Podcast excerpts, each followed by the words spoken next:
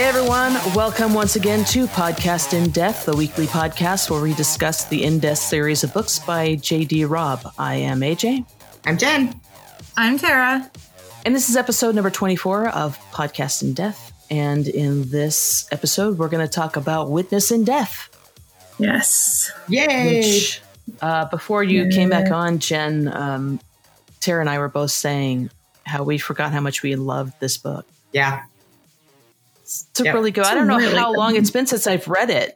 And when I was reading it, and going, Probably "Oh my God." last reread was the last time I read it, and that was a while ago I've done a full reread. So, So your your last re- reread was the last time you read it. well, the last full reread, I mean, like of the series, not Oh, just okay. of the book. it's like, well, of course, it's the last read. Like, And I What? can't even remember when the last time I did a full reread was. I know, me either. Yeah, it's Yeah, I'm been- probably the It's been a same. It has been a while. I, I don't know the last time that I read this book. It was a fun reread. I was it was pleased. indeed. I agree. Mhm. Yeah, many times um, in this book, things happen, and I was like, "Oh yeah, that happened." You know, Yeah, There's a lot that happens in this book. yeah, yeah. There really is a lot that happens in this book. I really had forgotten about it. Personal stuff. A lot of Yeah. personal stuff happens in this. Book. yeah. There's yeah, yeah. a lot to delve into in this one for sure. This one opens with Eve and Roarke at the theater, and they're watching the opening night of a play by Agatha Christie, Witness for the Prosecution. Yes. And uh, there's an ending scene where one of the main characters is supposed to be stabbed, but since it's a play, it's a fake stabbing. But when it happens, then Eve realizes, wait a minute, that's not fake. It's it's for real. So That's real. she witnessed a murder, literally. But this, I don't think this book is really about witnessing anything. It's not really about her witnessing or anyone witnessing, even though it's called Witness in Death. The I I think the whole I, this one was hard to figure out a theme for. Uh, yeah, I had trouble with it. I think that there are definitely a few uh, books that are like hands down. This is the title. It makes sense, but it is not the theme of the book. This is Right. definitely one. Now that being said, Right. lots of people witnessed this.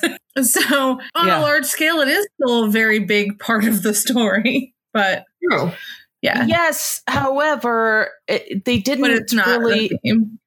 Yeah, because the the people that witnessed it, not a lot of them. They it wasn't a big part of the story. I mean, it was kind of well, we're gonna give Feeney and Baxter the job of interviewing all of these witnesses, but not a whole lot of people. It didn't. That wasn't a big part of the story. No. And for me, I feel like the the the um, main theme of this is really the theatrics of the whole thing. It's a very theatrical book. it, it is it is a very theatrical and that's why i think that's the theme of it you know everything is is theater and everything you know has to do with you know being on stage not necessarily witnessing but being in the play being a part of the you know being a player you know what i'm saying Yeah. Yeah. Which you could, I Um, mean, I guess you could kind of bend it to being, you know, being witnessed versus witnessing. So witness still Right. works. right You know, every Yeah. person that Eve works with in this is a witness to Draco's death. You know, so and everyone is putting up these these performances for her benefit, for the benefit of everyone else. So I guess you could say that they are being witnessed as these and kind of where everyone else is, even like, you know, what Nadine goes through and just these other little side things. There's there's a front that's being put up. A f- front is not the right word, but you know what I'm saying. They're putting something on display that's not the naked truth. Right. they're they're all performing on and off the stage Right. Yeah. and at a certain point, you know, Eve says uh, Eve was in Whitney's office and they're talking about the case and and he said something about her not being not going to the theater a lot and she says something about you know I it's the I'm a witness to the theater of life or something. I don't know, something about Yeah, she gets her entertainment on the streets. I think she gets what her said. entertainment on the streets, and then he says all the All the world, is a stage. Yeah. So yeah, uh, you know, um, get the whole performance of it, and then the end of it where she sets up a performance. Yeah. You know, Mhm. to ultimately, Which is yeah. So the whole thing is about performing, essentially. Yeah. A little over dramatic, but fun. Uh, yeah. Well, yeah. we just got finished with a book where you know we uh, saved the Statue of Liberty True, from being true. blown up. True. Good know, point. Within five minutes or whatever. you know. and we managed to grab the ledge when we fall out the window. Yeah. So Uh-huh. you know, a little bit of performance over over drama Yeah, it's fine. in this book is fine, and and you know, especially since this is what this book is about. It's about drama. Exactly. So. You know, I those theater like- people, they're all over dramatic. they are. yeah. They are. Yeah. I, I They also feel like there's There's a several lot of feelings about this book. there's several times where even like the personal stuff is a little theatrical and and dramatic and like right. where she sets up the dinner and Right. I have feelings about that too. Um, I brought my feelings So- today. Well, good. you did bring your feelings today. That's a good thing. I, they're always here. Let's be honest. So, um, and as we all know, this is the first book I read, and I thought that I came away from this book thinking that Roarke was a dick. Not Right. that it stopped me from reading the rest of the series. Right. Obviously, there was something in this book that made me want to continue reading the series. And rereading this book made me think, oh, okay, I can see why I liked it so much, wanted to reread the rest of the series, even though I might have thought Roarke was kind of a dick. Yeah. And I, But- yeah, because I was kind of watching for that, thinking, okay, I guess if she's reading it for the first time, I can see where, yeah, you would think this guy's a dick. Yeah. You have to kind of, for me, I had to kind of look at it as I don't know these characters. I'm just coming into this thing. I don't Yeah. know their history. I, you know, I don't know anything. I, I don't know that even Sure. more banter with each other in this way. Yeah. And he says stuff and, and it, she just blows it off. Right. Um, so like, and I was highlighting things and just putting a note saying dick. So, and then I love it. with a question mark. So the first thing I highlighted was they're still, I think they're still at the theater, and um, Eve asks Roarke about who was the woman that that uh, actually put the knife into Draco, right. and Roarke is telling her it's Serena Mansfield, brilliant actress, blah de blah. And uh, he's telling her this stuff, and then he says, "And no, I've never slept with her." And she's like, "I didn't ask that." And he says, "Yes, you did." yeah. So, uh, you know, I so not knowing the history, right. just coming out with that. No, I've not slept with her. Like, you know, that Yeah. seemed kind of a, a dicky yeah. thing to yeah, do. I can but, see that. If that's the first impression you're getting of Roarke, it, it would be like, what, the fuck, what is up with this dude? Like, yeah, no, that's not. yeah, okay. Yeah. just assuming that he just, you know, yeah. she thinks he sleeps with everyone, or Yeah. I don't know. Right. Um, so, yeah, no, I can totally see that. But it, knowing their history Right. from the beginning to right. now, It's just funny. it just it's just funny. Yeah. yeah, because yeah, he every book somebody comes up that That doesn't did you happen sleep with her too? That doesn't happen as often No. nowadays. I've noticed No. that. I mean, it's it's been a while since one of his formers showed up. so yeah, there was another uh, Mhm. of my notations where I thought Roarke maybe had come off as a dick in chapter two because you know they uh, questioned Areena, and Roarke does his typical thing where he's like with her and he's comforting her and all this kind of stuff. Right. That's just how Roarke is. And Eve says to him, she'd like to rectify the fact that you didn't sleep with her. And Roarke says, Do you think so? You know, and he says, and you just lap that up, don't you? And he says, men are pigs. Jealous, darling Eve. And I'm like, "Ah, okay, you know what? Stop. How are you? You dick. Dick. Why are you married to this guy? Why are you But- married to him? Douchebag. Now we all We know, know why, why. But now we uh, know why, right? I mean, it, there are just as many times where he's just like you said, Jen. You know, he's just really sweet in this book. Yes, so many And, times. um, I think Yeah. in this book. And However, in that the there is definitely the incident that I find him to be. I'm very annoyed with him over Eve doing the dinner prep for him and all that. yes, Oh, yes, we'll yeah. talk about that too. Yeah, we'll get there. we'll Yeah. get there. But yes, That thought too. Yep. So I guess when she's looking into Areena, she's Areena has got some past drug issues, and this is this is another note that I did. That's just kind of a passing note that I just she uh, had been after she plea bargained on her drug charges. They sent her to the Keith Richard Memorial Rehabilitation Center, and that just made me laugh. I was going to bring that up. Yeah, that made me laugh too. I, Like that is so. I, I was like, excellent. Was like, bold of you to to assume that they would make him a memorial. center. Yeah, I mean it's it's not necessarily a stretch, right. but. Uh, And again, we have the Yanni of Morse instead of Morris, yes, Morris instead of Morris. which Yes. is just irritating. Yes, Sorry, Nora, but it's just irritating. yeah. Well, again, that's publishers. It's more on the editor than on Nora. Honestly, yes, I mean, Yes. come on, yeah, you got to catch that. yeah. And it's we've said this already before, but it's kind of it's kind of interesting that they didn't by this time. I mean, what are we on? This what book is this? Mm, 10, Eleven? 11? Ten. And, you know, I mean, she's still planning on doing more books. There's not a, as far as I know, there wasn't like, okay, you're going to do this many books and then stop. It's just how many she wants to write. Mhm. So you would think by the 10th book, they'd be like, maybe we need to get a continuity person in here. Right? Yeah. You know, to kind of like check these things and make sure everything's, you know, Yeah. names are correct and, and that kind of thing. Names are I- I correct, just- and yeah, you know, Peabody's family history is consistent, and Yeah. yeah, there's so the there's so many little names. things like that that it's just like, oh, are you kidding me?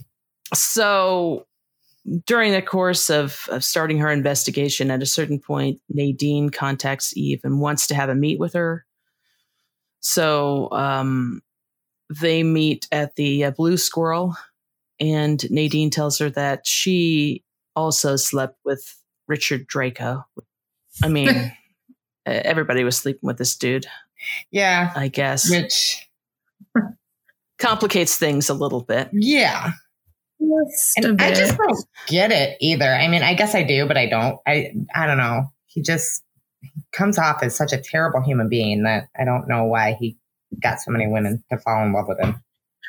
I mean, I feel like that's unfortunately quite a thing that happens. Yeah, Mm. true. Yeah. That's a good point. yeah, you could probably name any number of movie stars or, you know, uh, rock stars or whatever that have any number of women falling all all over themselves. True. Yeah. Yeah. And uh, it's a thing, you know.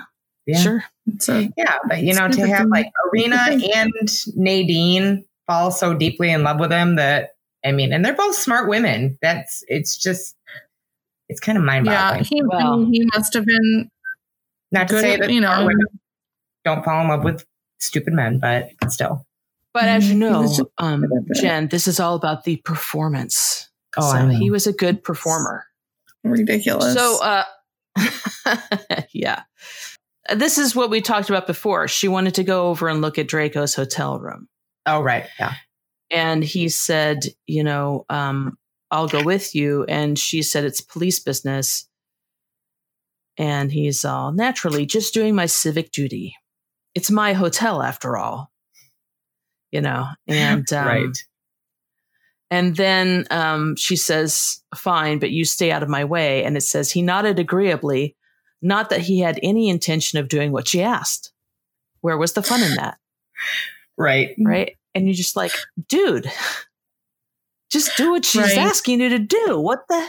you Yeah. What the definitely that Why do you have is such a a dick dick move. And then you know, once you know Roarke, you're like, oh, I fucking get it. Yeah. This is Yeah. Yeah, yeah, exactly. It's work. But- Okay. Your first book, yeah. This is that's definitely a dick move. Oh yeah, Yeah. yeah. First book, you don't know this guy. You're like, what the fuck is up with you? But yeah, no. By this point, we're all like, yeah, that's him. That is him. That's right. Eve doesn't let him get away with it. I mean, he does, but you know what I mean. She doesn't Mhm. let him cross the line.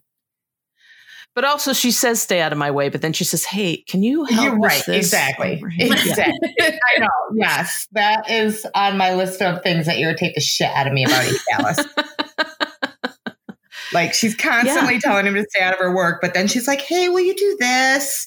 And I'm just like, "Listen, She's- lady, I think that Yeah. there's a not to like go too far off there. I think that there's there's definitely a transition there because she's not usually like asking him for help in these earlier books when he is up in her business. It's just True. like here in here in the next like dozen books is when there's like this real thin line that she's jumping over all the time. yeah, But now they Right. basically work all the time. She's like, "Well, I know this is how this is going to go. I'm going to pull Roarke in. We're going to figure it out. It's just how it works now." yeah." I Yeah. think what is it? Betrayal is the first time that she pulls him in officially and makes him an expert consultant. I think so. So I yeah. think that's really when things start shifting as far as Yeah. that dynamic goes. When she starts, because I think it kind of makes her more comfortable with it when she can say, okay, he's officially attached. Yeah. So I'm not you know, expert any- consultant. I'm not breaking any rules, so I can do this. Expert Right. consultant Roarke. right. Those days are coming. so they go over to Draco's hotel room, and uh, here's another. This is not Dick. This is not It's warping a dick. Are we going to It's, talk about the sex it's toy? gross. It's Yes. fucking gross. What are you doing, Roarke? It's like what? a- Come what- on, man. what? You don't I- steal somebody else's sex toy and Yeah. like Ugh. think it's sexy. That is just You don't even know where that's been.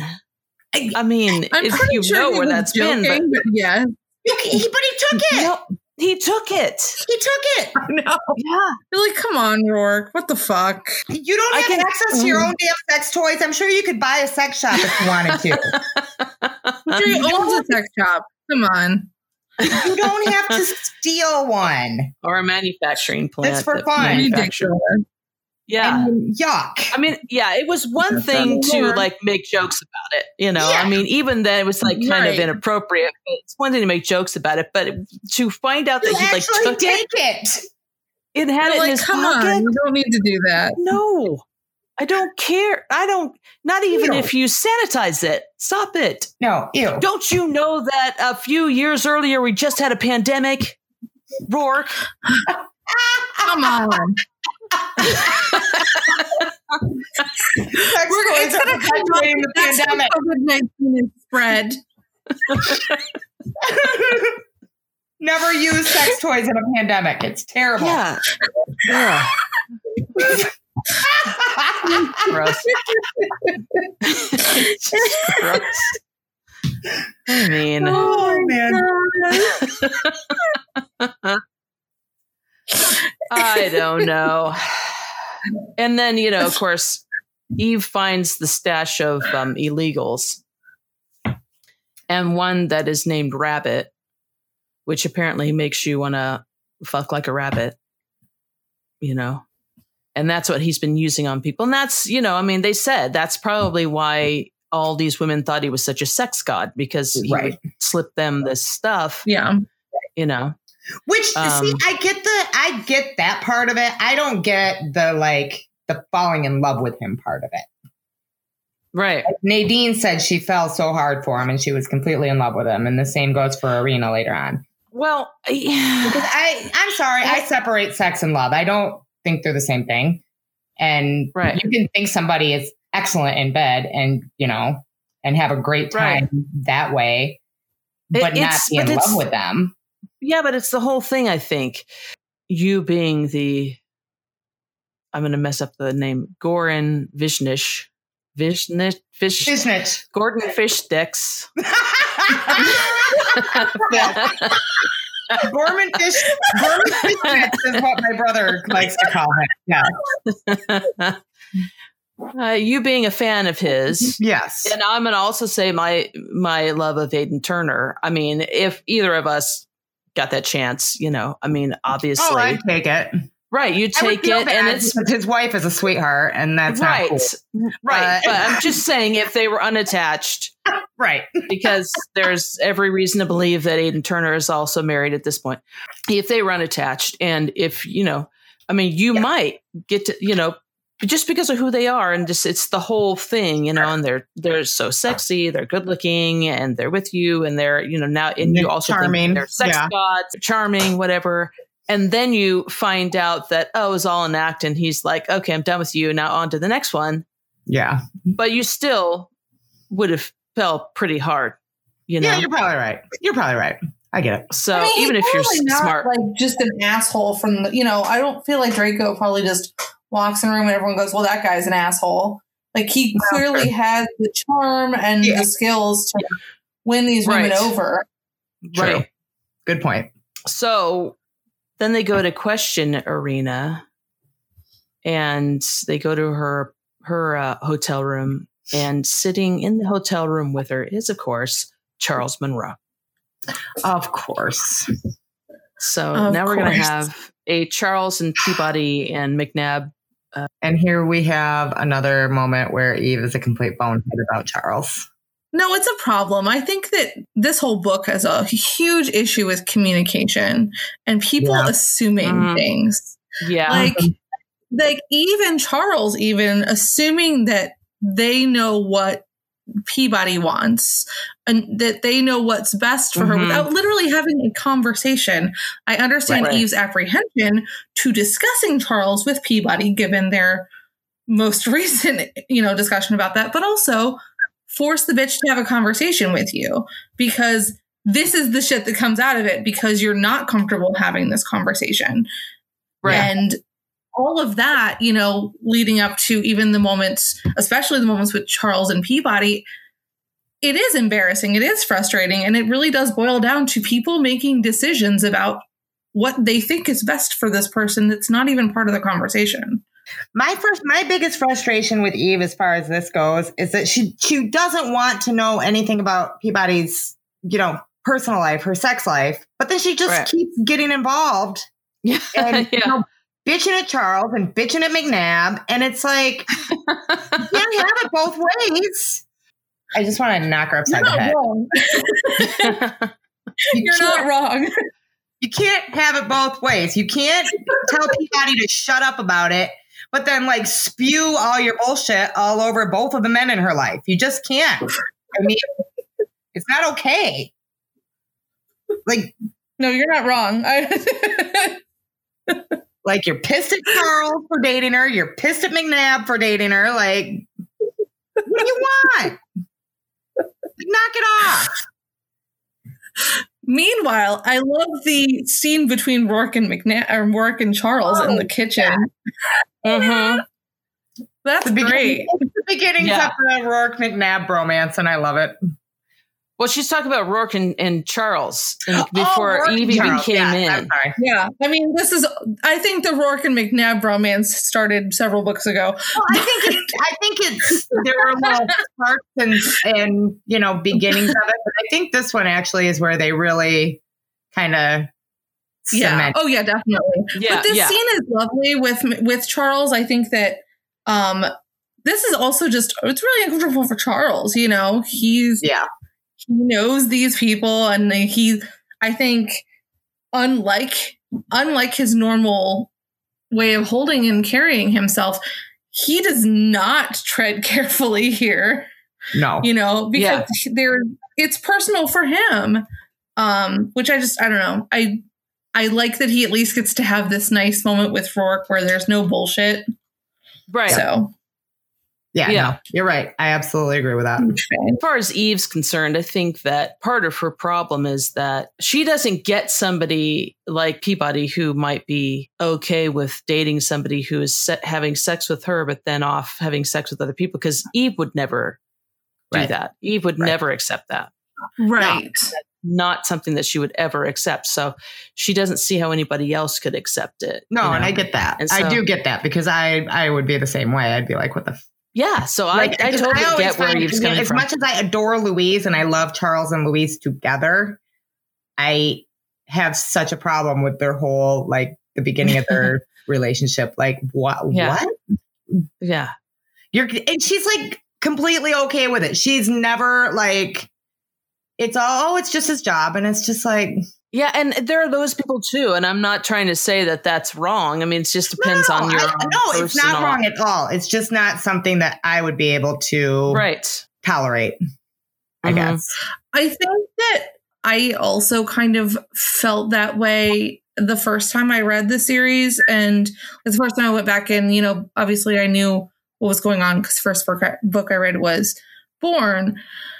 But every like every read I've done since, I actually really appreciate Nora's process of including different types of relationships because monogamous relationships are so um you know they're so standard in romance novels and she's Mhm. not writing about him him being you know charles isn't in some any kind of different sort of romance he's not in relationships with lots of other people but she's writing in a way that makes maybe people like giving a how do I say this? I'm really bad at this. She's giving this licensed companion, a person who has sex with other people for a living, giving him a favorable story arc.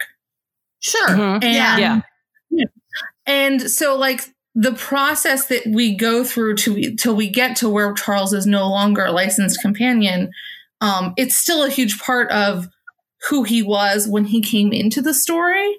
Mhm. And I think his contentment and where he and Louise are, that's not part of how he came into the story. He still came into the story as a licensed companion. He still came to the story in this like weird love triangle issue with Peabody and Eve being an asshole at the Christmas party. Like how all of that came to Yeah. be, as far as Charles is concerned, it had to do with him being a licensed companion and the the problems that he faced, you know, with his with his profession. And I appreciate that. I mean, again, she's not, you know, she's not writing about him being like poly or anything, which if she were to do that with with characters, that would be very fascinating and I would totally be down for it. Right. Um, but the other thing is, but he's not. But this No. is like this is this is just a nice way that she, I think, gives this person who's not in this standard typical type of romantic, historically romantic type of idea. Um, and I really like that. I also think that, like AJ, you know, you were talking about how, you know, it doesn't bother Louise right. and it wouldn't bother Yeah. you know like it wouldn't i don't think it would bother me I- i don't think you know and whatever in this book it's actually said that it does not bother peabody so again it's a thing that eve Yeah. needs to like chill the fuck out over Get over it. Yeah, Right. I complete. I a hundred percent agree with that. I find it Yeah. fascinating that he is so like moving beyond Peabody, but just his relationship with Louise. He's so committed to her outside of his job. Like Mhm. he's very much he's very much in love with Louise, and it's Yeah. portrayed that way. And you know, his job is his job. And that's why he gets Right. out of it because he realizes that he can't Yeah. continue to do it's this. about him getting out it's not about louise when he gets out of it which i Right, think is And Mhm. Yeah, and I find that I find that beautiful, honestly, Yeah. and and good for him for realizing that he wants to stay in the same kind of field but a different lane, Right. which hmm which Yeah. is a good thing for him. but I, I I do like the vulnerability of him in this book. This Yeah. is, you know, we don't really get to see him hit this this level of vulnerability until the proposal. Honestly, you Right. know, um, You're right. and his like him losing his kind of losing himself when he admits all this stuff to Eve and says things that he shouldn't have. You know, that's just that's him coming from an emotional standpoint. It's not his profession. And I think Right. that that just goes to show really the kind of person he is. And again, if Mhm. people would just fucking talk to each other, we Yeah. wouldn't have these problems. Exactly. I agree with you. half the problems we're having are people aren't talking to each other, and the other half are people are talking to each other. Because even And Charles, is life. and that's a There problem. it is. There it is. That is life in a nutshell. You're absolutely right.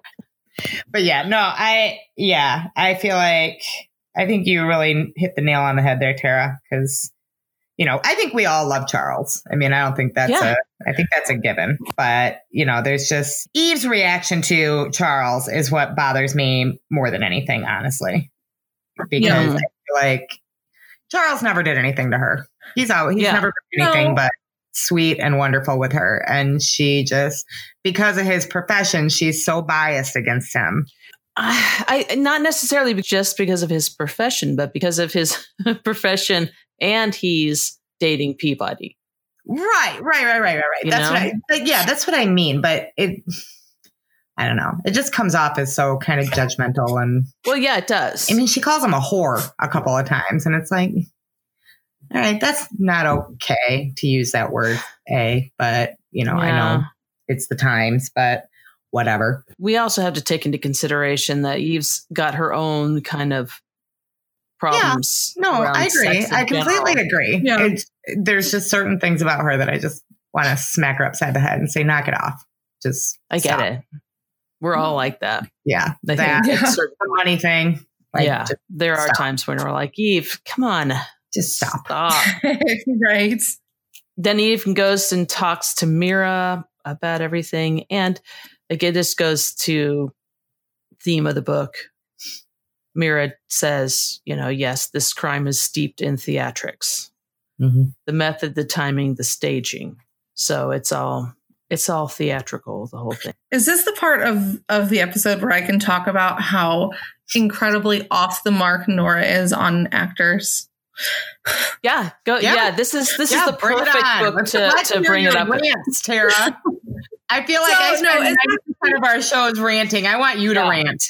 Yeah, So first of all, I'm like my my assumption is that these are not just Broadway actors, that they are Hollywood actors who actually make money. Um Broadway performers do not make the kind of money that these people make. right. Yeah, Um, they also, for the most part, I mean, I met Christian Borle. He was kind of like douchey, but I'm sure he also doesn't make this kind of money, nor is anywhere like these people. They're also incredibly kind and, you know, encouraging, and they really do behave like family. You know, they they work on a project for how long, and they're the people that they interact with. You know, it it really it really is a full-time job for them you know so this like assumption that they're all like super melodramatic is fun to read in the book it's probably pretty inaccurate um, and i was like the whole time i'm just like i'm just going to in my brain so it makes sense assume that they're also hollywood actors for whatever reason we have gathered together the most dramatic and arrogant people on the planet for this production. yeah. Because in the real world, someone like Richard Draco would not be getting jobs. We just saw Johnny Depp get fired from a huge franchise. And I don't want to go into that drama, but like you have a person that has uh, some kind of negative connotation linked to them and you can you can literally like say one negative thing on Twitter like was it Jason um I can't say his name Momoa. yeah, he said something. Yeah, Momoa. Was it him that's no, I wasn't thinking of him. I was thinking of Terry Crews. He said something that was like it was very positive Black Lives Matter, but it also insinuated something that was offensive to someone else. People were like, "Well, Terry's not saying that he was he was not uh, realistically representing the Black community." It was something was just misread and misinterpreted, and there was this little thing where it's just like, oh, Terry Crews is not good. And it's really just he missaid something. So, in a world where that's all it takes for a celebrity to just be like thrown off the rails, a talented, smart celebrity. And again, I don't want to go into any of the drama on these actors because that's outside of this. But Richard Draco would not ever get an acting job if you know, if we lived in that same world. That being said, Nora wrote this in what, like 1998, Yeah. 2000? Right. so that's So- a much different world. Yeah. Kind of pre cancel Yeah. culture, I suppose you could say. Way, I mean, really pre social media, hmm which is a huge Yeah. thing. I Where, I think social media is is a huge thing, and I can I can imagine. I would love to see like Nora's thoughts on how this story would be different if it were written now. yeah. We already mentioned Linus Quim. And the next thing that happens is he apparently, like an idiot, sent a uh, a letter to the killer because he saw he figured it out and he sent a letter to the killer asking for five hundred thousand dollars and ended up uh, being killed. You You know, know, I she should have just I mean, paid him the money. I mean, really. Doesn't Well, I mean, like at a that lot point- to pay. Yeah, I mean, it d- depends, but you know, uh I she would have been in trouble either way. Yeah. Now she's got two murders yeah. instead of one, but still. Yeah. You know, it's a, a stupid thing for him to do. Yeah. Which Um, once we get to the end of the book, we'll we'll talk more about that because Okay. I have some thoughts on that. Oh. All right. okay. Um here's another place where I thought, you know, Roarke was a dick. He Roarke gets there before Eve because he was called by a stagehand who came to work and saw this guy hanging. So um, Eve comes in, and Eve it's, is Eve, and I, you know, the funny thing is, I I'm sitting there reading this and thinking like, why didn't I think Eve was a dick? Because there's several times in this book where she was a dick too. You know, I mean, exactly. why did I why did I focus on Roarke as being the dick here in this relationship? But it's neither here nor there. But you know, she is who she is. She's Eve, and so she comes in and she's like, you know, I need to know this, that, you know. Yeah. And um he's telling her what happened, you know, that there's a there was a kid that found the guy and he's telling her who the kid is and everything and and um that he said oh he said the kid the the stage door was unlocked and so he called it in and that's why Roarke got in you know contacted. And Eve says to him give me times. It says give me times she demanded as she studied the angle of the fallen ladder. Um and it says after one long stare roarke took out his log he contacted maintenance control at 11:33. I was alerted 6 minutes later and arrived on scene at noon precisely. Is that exact enough to satisfy lieutenant? So it's like I'm just uh, yeah. there's a I get it, you know. I mean it was a kid and the kid was was uh, broken up about it and and Roarke was thinking about the kid, you know, right. and, and I guess wanting Eve to be a little bit more you know, Sympathetic. understanding, sympathetic with the kid. Eve just wants to know that need well, she not just wants to know, she needs to know the timeline. Right. Yeah. So, and he knows that, but for some reason, the way she said it in this situation set him off, you know. Yeah. Is that exact enough to satisfy Lieutenant? And then I put the note, Dick. Dick. Dick. so then she asks Peabody what she thinks, and Peabody sa- says, you know, self termination. And Eve said, cops who jump to conclusions trip over same and fall on their asses. so that's that's good advice. It is indeed. yeah.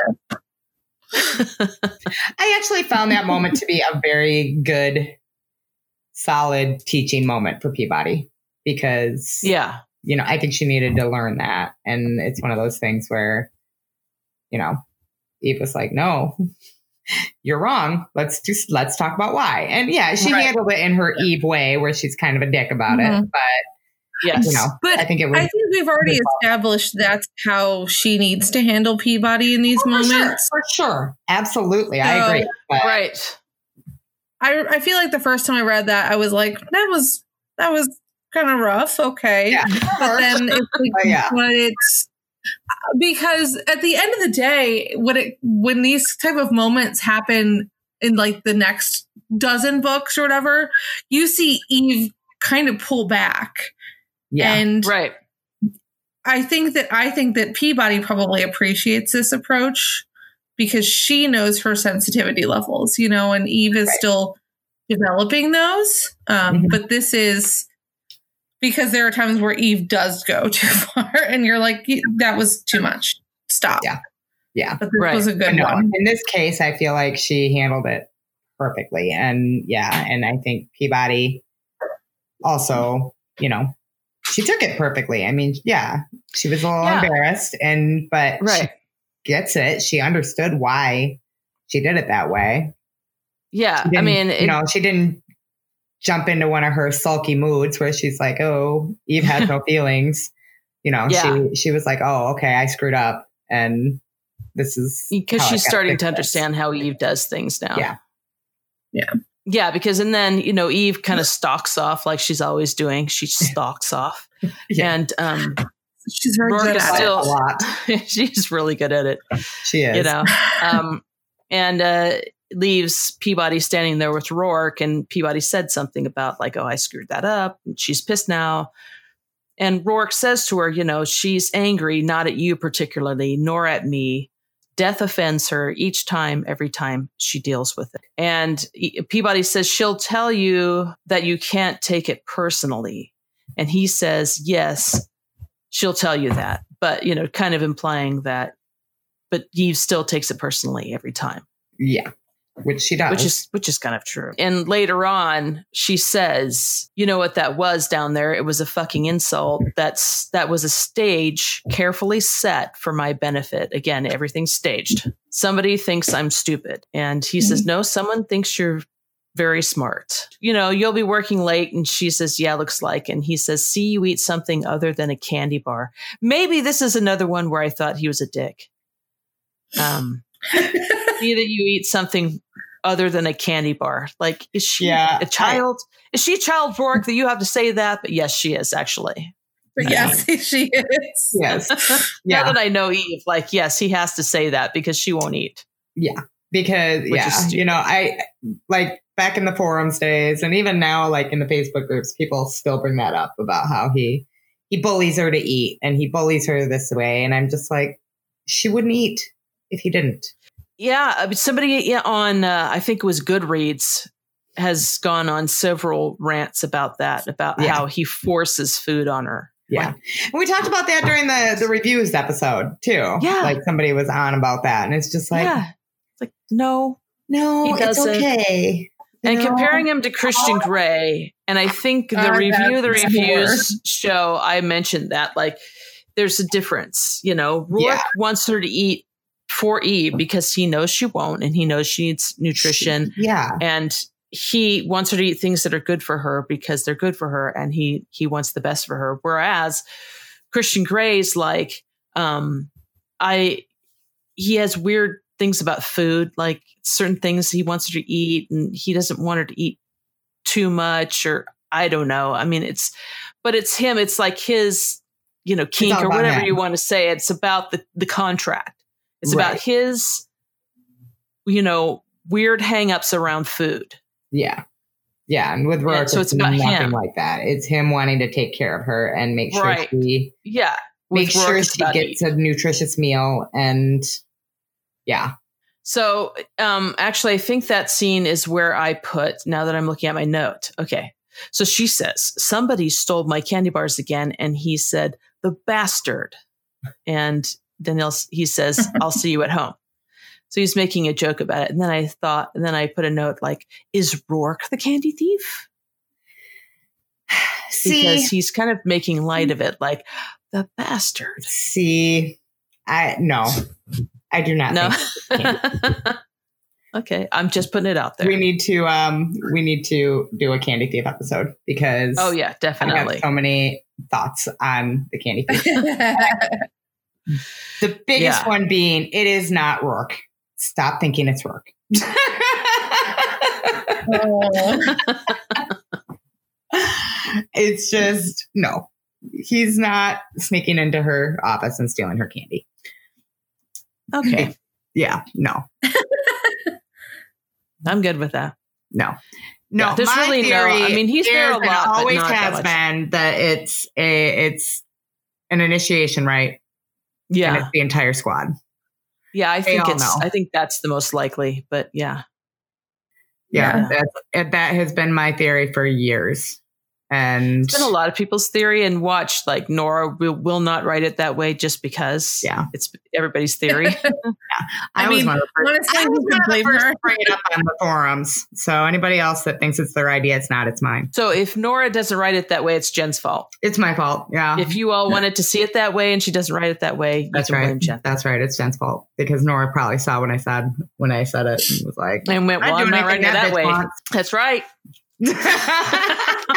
except for except for she has incorporated more of that in the last couple of books like you know like santiago she like when he first comes in she's she says something to him and he's like i don't know anything about any taking of any candy in this division you know, and peabody has done the same and So you think Yeah. she's hinting at it? i think she might be hinting at it hmm. Interesting. but yeah because yeah, it- it's just it's too widespread of a conspiracy for it to be one person and it hap- and it happens at the most random times and my biggest my biggest evidence for it not being roarke is the candy thief hits her while they're on vacation roarke wasn't even there Mm. Mhm. when in what is it reunion she comes back and can't find and her she had hit her candy in the filing cabinet Mhm. and they cleaned her office while she was gone. He can't take it when he's not there. He was That's with true. her. I don't know. It's Roarke. You never know. if anyone can. Just Yeah, set if it anyone up. can, it's Roarke. Like, go in and steal her candy. Yeah.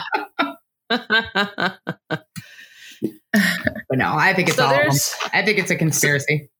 yeah, I agree with you. Yeah. So there's a scene um, after this where she goes to Morse again. That's just going to bother me. I Um, know it's annoying. and uh, Yeah. to see Linus Quim's uh, body and kind of get a report from him. And Morris brings a uh, intern in, or or you know somebody Yeah. he's working with, um, to He's a give new her the ME. report. Yeah. Yeah, and um, Eve was I'm kind assuming of he's like, probably. I would assume he's like a resident because you know medical examiners are medical doctors and they have to do a residency in right. Okay, so in pathology. So yeah, so I would assume he's probably a resident. Okay, but he's new, and it's the first time he's dealt with Eve. right. and um you know eve is thing. eve you know and uh you know and He and sure so is. he he comes in and morse says to her like here he is be nice and she's like what you know she's she's like what am i and he said an ass kicker I mean, and then he they go on not wrong. he him saying that kind of bothered her. So when she and Peabody got back in the car, she says, "Peabody, am I am I an ass kicker?" And Peabody says, "Are you asking to see my scars, or is that a trick question?" So Such a great I line. Yes, she is. You know, I mean, yeah, absolutely. Also, the fact that Eve was like bothered by that is weird. know, right? To me. yeah, Yeah. Maybe she doesn't want Morris seeing her that way because in Yeah, fan fiction I- they have may they, you know they're lovers, Yes. but yeah, I just yeah, Yeah, I would say no. they have a bromance going on, but it's not a bromance. sure It's it would be. kind of- I guess it would be a bromance. you think so? It'd be a. you I can have a bromance if you're not a bro. Mean, I guess it's kind of a crack Or tip. Eve It's kind not of really a kind of crack is a tip either. I don't know what you would describe it as. I mean, it's just Yeah. a male female friendship. It's a ship. It, I mean, I guess you could call it a bromance. That's the best really way to is. describe it, honestly. yeah. It really is. Yeah. Yeah. Although Eve, I think, is a little bit kind of attracted to Morris. Who wouldn't be? He's hot. True. Uh, right? True. So, you know, Yeah. but um, yeah, it's it's more of a bromance. I agree with you. Yeah, absolutely. There needs to be a Um, better term for that, but yeah, Yeah. it's not our job to find it. So It's not our job. Nope. Um, so then after that, they go to talk to this Linus Quim's bookie because he made some kind of a big bet before he uh, supposedly self terminated, but we know he was murdered. So she gets so she gets in a fight with this with this woman, and who uh, scratches her down her Yes. neck. And then after they leave there, um, Peabody wants to treat it Right. and um this is this is one of those not the first time but it's but it's one of the first times where peabody kind of sees something that isn't quite right with it because eve Right. is for some reason is being triggered by this whole um case right. and um so peabody goes to treat her and uh, eve kind of has a flashback during that Mhm. yeah, Peabody's starting to see that like something's kind of not right. And this isn't the first time, but this is the first time in this book. this is also not the last time in this book, but right, right. I mean, she sees. I think this is the first time that she's witnessed any kind of like a flashback incident or something. Other Well, times it was just have- something that Eve said. yeah, I mean, they definitely have. There's definitely that moment in Holiday um, that it's not Eve having a flashback, but it's definitely Eve maybe getting too going too far with where it takes her. But I don't. She doesn't flashback. This is, I think, Eve doesn't do this often on it, like because Not on a she case. doesn't really have a flashback later either. Right. I think, yeah, like usually it's just those. It's not a flashback, you know what I'm saying? But it's Mhm. her. Re- it's reaction. She has reaction. Yeah. Right. Yeah, this was. Yeah, this is pretty uncommon. I feel like that Eve has a full on flashback. Yeah. Yeah. Definitely. On the job, especially. On the job. Yeah. Yeah. And I feel and, like and especially without something that directly triggers it. You know, I mean, she's been Well, treated think even- before. Yeah, she's been on edge. uh, You know, since Right. since they found the rabbit. I think is is probably the beginning of that edge, Yeah. and then yeah, you know, just, and then Mhm. thinking about, you know, Areena and the knife and that kind of thing. Like, so it's all just very forefront for her, I think, in this book, which is why when more and more of the like, you know, sexual crimes come out, she's Mhm. already there. Like, I think that she's already Yeah. in such a yeah, high and it could be anxiety place. Yeah, and I I think we we miss saying that at, at a certain point she and Roarke found a video uh, in Draco's room of yeah. Nadine. Nadine. It was obvious Yeah. that Nadine didn't know that they were being filmed while they were having sex. Right. Uh, That was So the yeah, same maybe time- that's it. That Maybe was that's the same time he sold a sex toy. That was Yeah. That same. we were trip. so preoccupied with the just Yeah. disgustingness of that whole Right. like, We're like, come on, like, sex toy thing that I don't. Roarke. Yeah, it just we just major part of the Skipped plot. right we over we're it, just yeah. like I can't. Major we can't even point. deal with that because we don't care. stole somebody Roarke's being else's gross. sex toy. That's Right. disgusting. Wait, Ugh. Well, I think that that's another part of, of Eve being on edge, though, is that yes. there's there's we don't know, and we never actually will find out for sure. We don't know if Richard Draco used that on Nadine or not. Well, we're just assuming. Right. We don't but and that's that's also that's like an Eve's an Eve kind of coming to terms with the fact that she's actually a protective mother hen. She just won't ever admit it. Like she has feelings Yeah. and oh, Really loves yeah. Nadine, you know. So like there's also that bit of right. anxiety hanging over her there. Sure. You know, Yeah. she's I like I said, I think she's just kind of triggered on all sides and it and her anxiety does not l- level any lower than high No. alert through this whole book. I mean, and in the last book, you know, the world was blowing up. So maybe she still hasn't gotten over the fact that everything Right. is crazy. Yeah, that was all Right. very traumatic. So yeah, and this is only like a few weeks later. So sure, yeah, Right. she's still still kind of on edge from that. Yeah, And it does mention in the book that Roarke's shoulder is still sore. it does. Yeah. Yeah, yeah. I mean, I, I, she's a mother hen. I, I think it's uh, my theory has always been that she's more of a, she's more of the alpha, Mhm. and this is her pack, and she's taking care of her pack. Oh, sure. You know, she's yeah, pack leader. She's taking care of her pack. absolutely. all of that the rabbit and the the video hints to what is non-consensual and that's going into the Yeah. rape territory for her so yeah that's probably what triggered her so yeah you're right so there was a trigger um so she comes home and uh mavis is there and she Ma- mavis has set up a whole girls night and luckily for eve uh, Nadine comes over because she's worried about everything that's been happening with uh, her having to tell Eve that she's had sex with uh, Draco and now she may be a suspect. Because Nadine also went to the theater Right. to confront him about something. Yeah. Well, she went And to so his she was hotel room first, and then right. the Right. So Oh, she was yeah. there. So she's possibly a suspect and she's really worried about that. So she goes over to Eve and Roarke's, and of course, Mavis is there. And I feel like that's a very clever way of, to, for Eve to get out of the girls' night to go, like, you need Absolutely. a girls' night, Nadine.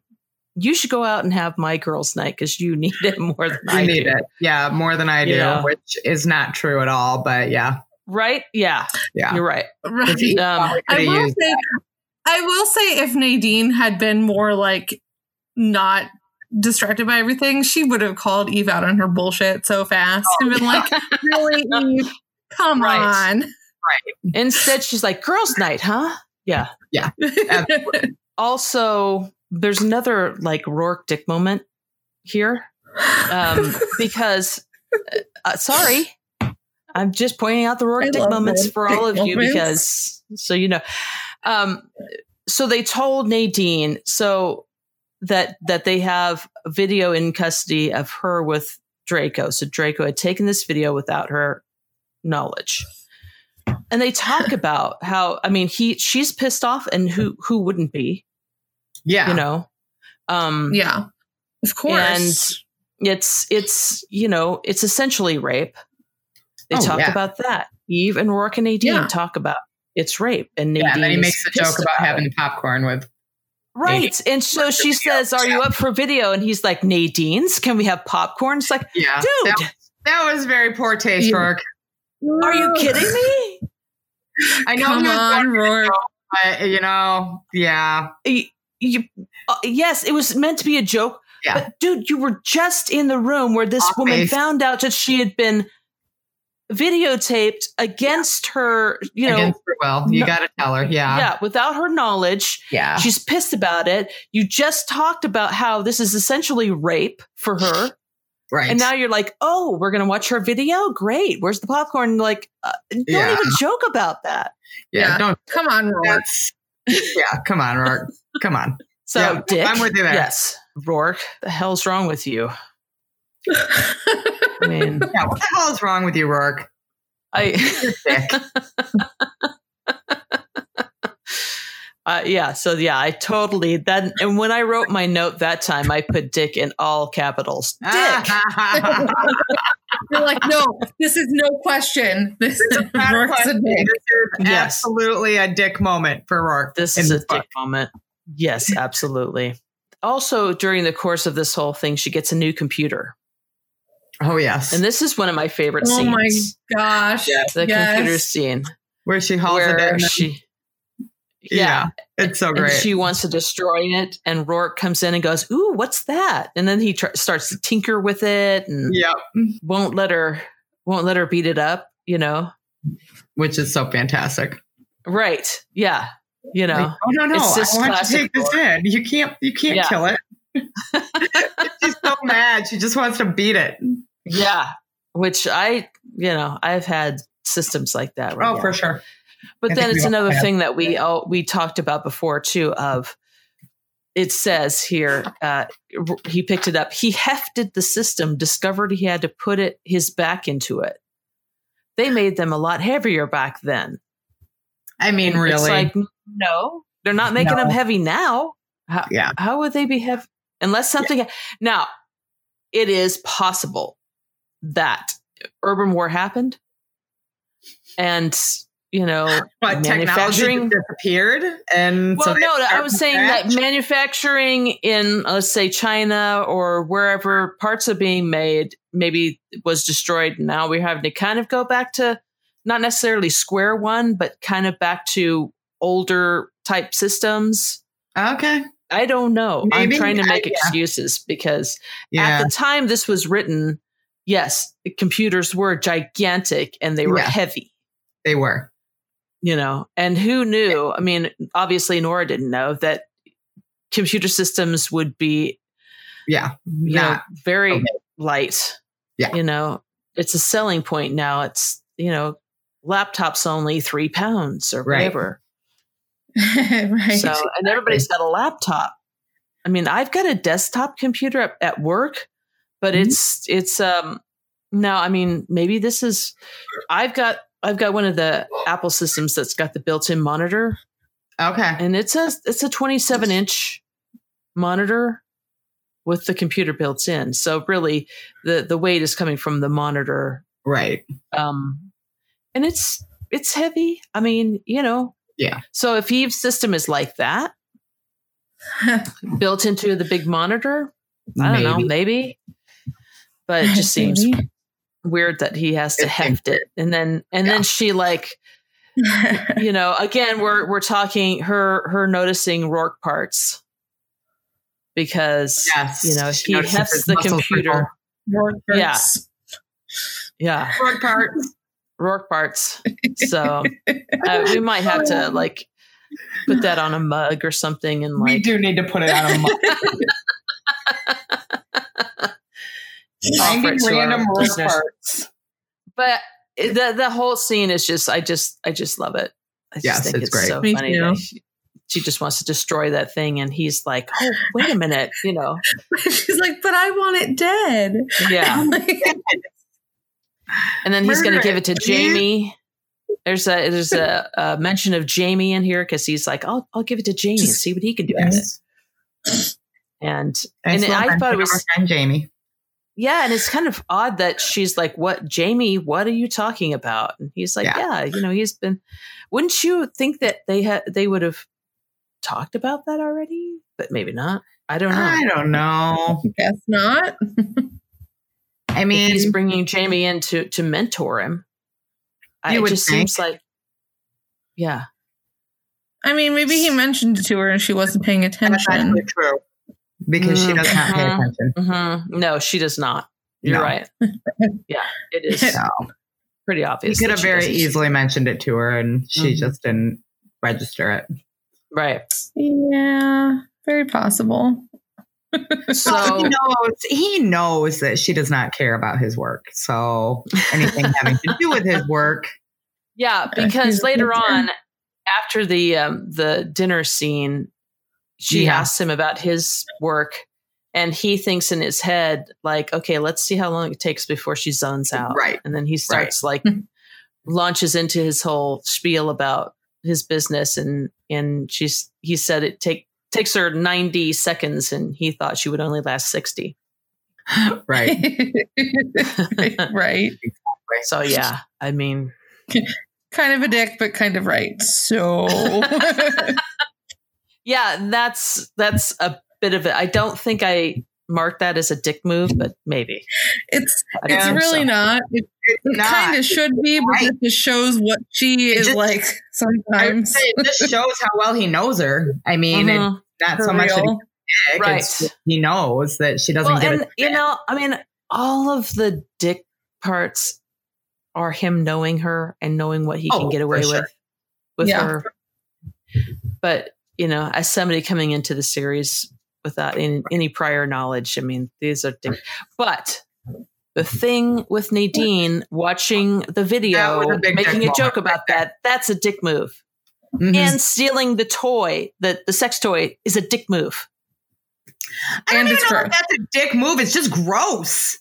That's- I it's a I don't know if dick move. anyone no- noticed, but that's gross, and we think it's gross. It is gross. It's It's disgusting. just gross. I don't know what she was going for there. It's just gross. Like why? What? Why? I mean, was that intended to be funny? Because it's not.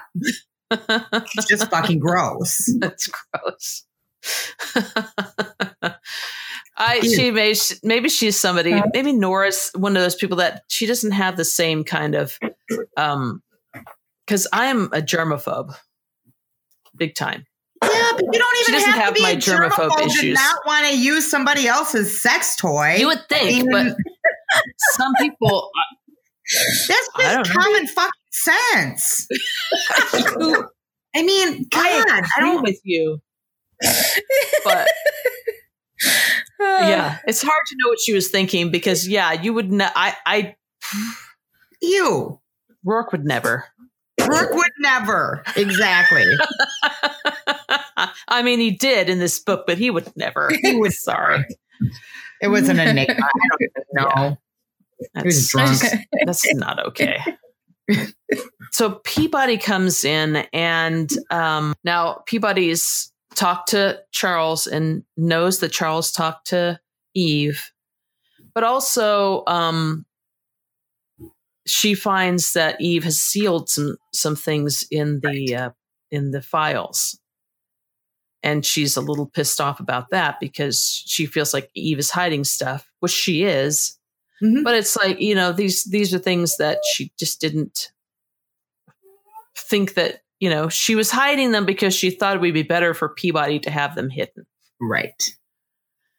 and she wasn't really hiding them. It was more not telling her. she, well she classified them It's classifying them. Yeah. Yeah. I mean, it's part of their job. It's not like she was keeping Right. secrets or. but at this point Peabody's like we're partners even though Eve is I mean Peabody's still Eve's aide but yeah. I mean but you're still you know we're kind of partners in this and Yeah, but there's still. I mean, you you still have to have boundaries as far as Right. superior and here's here's what I'm going to say about that though is that yes, but anytime Eve has not shared something with Peabody, she's been upfront and been like, "You can know this, and that's it. Mhm. You That's it.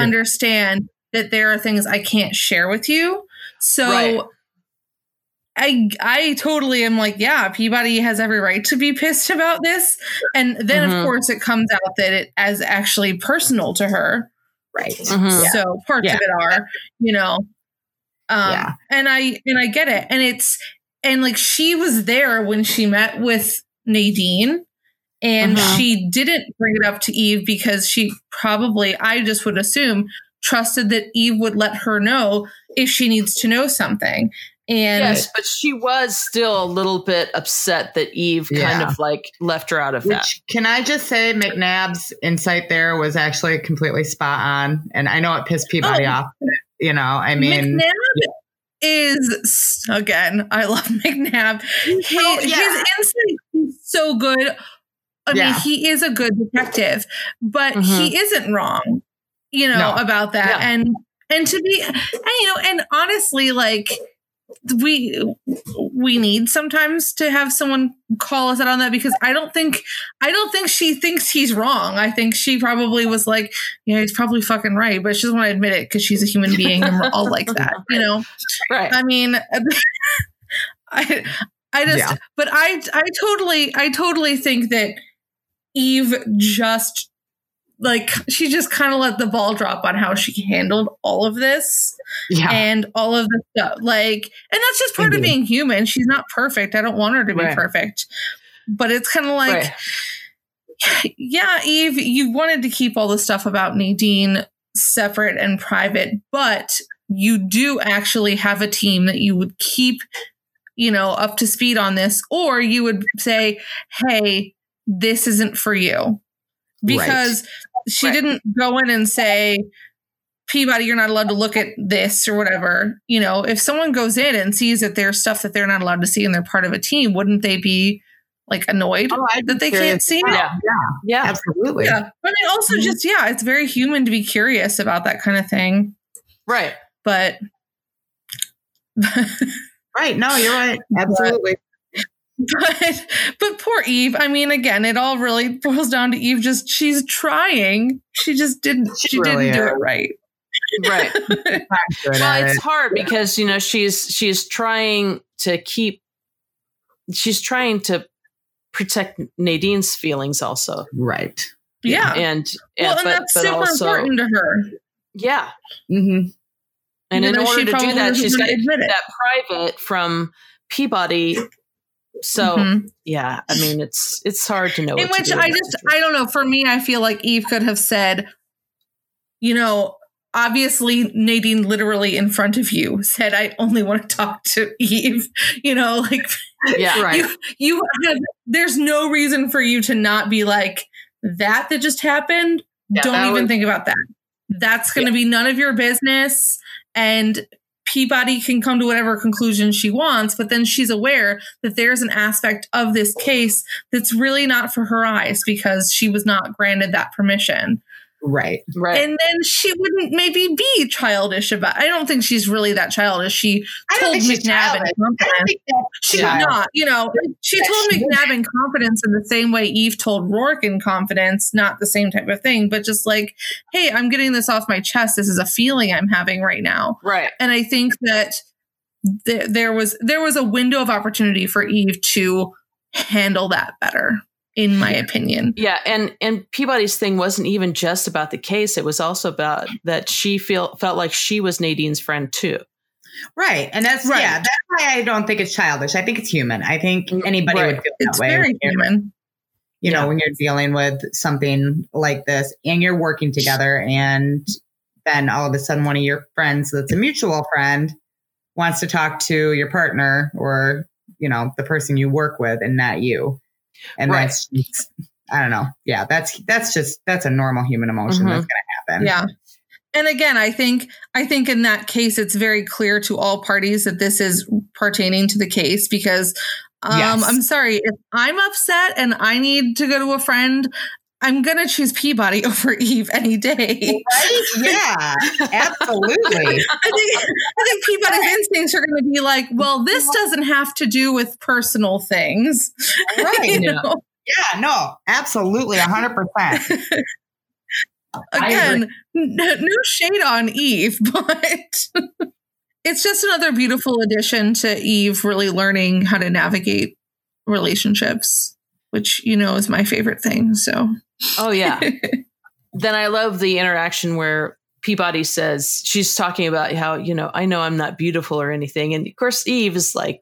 I- I feel for Eve because I am like Eve too. I, you know, I don't know what to say in these situations. And Eve Mm. says, "You know, you look good," and you Yes. know, I mean, that's not what Peabody wants. Peabody's like, cute.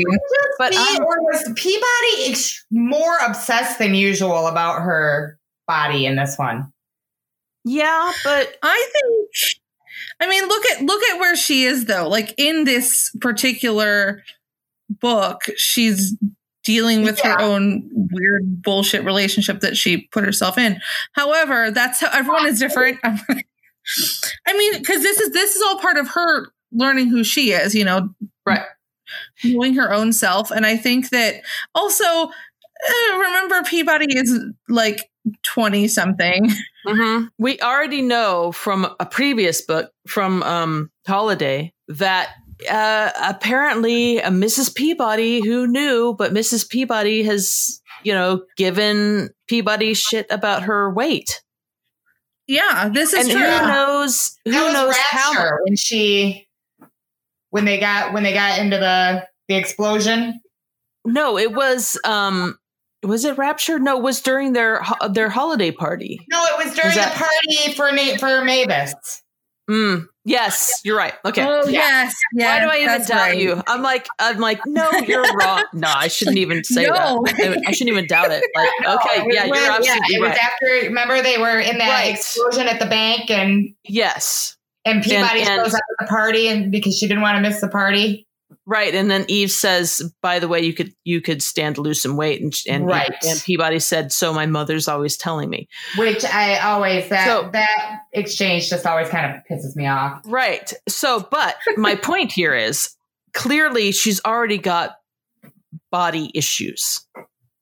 Right. Yeah. no, And- I get that. And I- so, I don't know. It just seemed to stick out a little more than it normally does in yeah, this one. well, I think it's because this is all coming to a head because um, she's dealing with, you know, why haven't Charles and I gone, you know, all You know. the way? Done it.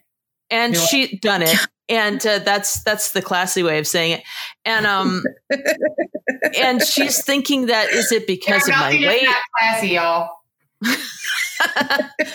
she's saying you know i mean is it because i'm unattractive? Is it because I'm, of my weight? So all that's why all this is coming up for her because she's, Yeah. she doesn't understand it. She hasn't processed yet that's because she really doesn't want it either. She just wants to be friends. She hasn't really processed that. She's so she's internalizing that and saying well clearly it's because of my weight. But yeah, that So- makes sense. and she's asking you know eve So like relatable. you know i i just love this part you know like if you were a guy or into same-sex relationships would you want to have sex with me and eve says absolutely i'd jump you in a heartbeat I love unfortunately for eve it, it leads into Peabody saying, "Well, McNab can't keep his hands off me," and Eve's like, "Oh, please, you know, Peabody, please, please." don't. I Don't. can't do Yeah. this right now. Well, after so after this conversation, Eve Eve does tell Peabody about Nadine. You know, I, I think Nadine would be fine with it. You know, she just doesn't want like everyone knowing. Well, and I think there's something different between Nadine telling Eve in that like moment where she needs to talk about it versus mm-hmm. knowing that it's going into the report. Like she even says in her conversation with Eve, like this has to go in your report, doesn't it? She understands that she has to have her lawyer on standby. Right. She understands that she's in the middle of this. So I don't think there's a part of Nadine that doesn't expect that Peabody wouldn't be told about this. But there's still some embarrassment and comfort and stuff that she needs to worry about when it comes to saying it out loud. So saying it out loud in front of Peabody was probably more stressful. It would have been more stressful than saying it to Eve, Right. which is probably why she, you know, told Eve instead of Peabody, even though again, I would choose Eve, I would choose Peabody first if I needed some friendship comfort. So, you know, she and Peabody had had talked previously, and and Peabody was talking about having a love of a lifetime. Right. And so that's why Eve got it in her head, you know, about having a love of a lifetime. And Roarke doing, always doing stuff for her, like bringing Right. her a candy bar or whatever. Yeah. And that Mhm. she never does anything for him. She just gets that in her head. I have to tell you though, I've got, I've got this part where he gives her the candy bar. I've got it um, highlighted. Yeah. And my little note that goes with it says, not a dick. Not a dick. Very sweet. because it was it was a very yeah you know just knowing that she's gonna want something like that i mean he could have brought out like a health bar or something like that but he got her a candy bar Yeah. because she knew he knew she would want it and and mira mentions that too the love of your life eve would never betray you or hurt you where it matters most ever let you down he accepts who you are absolutely so all of that is in Eve's head. And she's decided, you know, she's going to do something for Roarke. So she comes home and she's decided she's going to put this dinner together for Roarke. I just, I'm just real quick, just going to repeat what I said earlier. One of the biggest issues with this book and why people are in terrible moods and having a rough time is that the communication blows. Yeah. Yes. Roarke, Roarke coming in and assuming that Eve is go is trying to butter him up is Yes. really one. It's not him. Like that's not how Roarke It's a dick usually move. operates. In fact, I feel like Roarke is the kind of person who would welcome that kind of challenge. Yeah. And two, it's just not fair, you know? No. and Yeah. I'm like, all you did, you just assumed. You just assumed. And that's, you're better than that. You know her better than that. Please don't. Yeah. No, I yeah, that's exactly right. Because yeah, if there's any moment where Roarke is a dick for me in this book, it's that moment. And I'm just like, my God, dude, no. Yeah. This is not okay. Don't like she she very obviously went to a lot of trouble. And you know she never does that. So why are you assuming that she wants something? Right. You know, so it- yeah, I mean, I, I have this marked, and I and you know, again, it's a dick, eh, but then I, you know, I mean, to immediately say, what do you want? Yeah, Clearly, if you read this series from book one, you know Roarke isn't a dick. But if this is your first book, this he may come off as a dick here.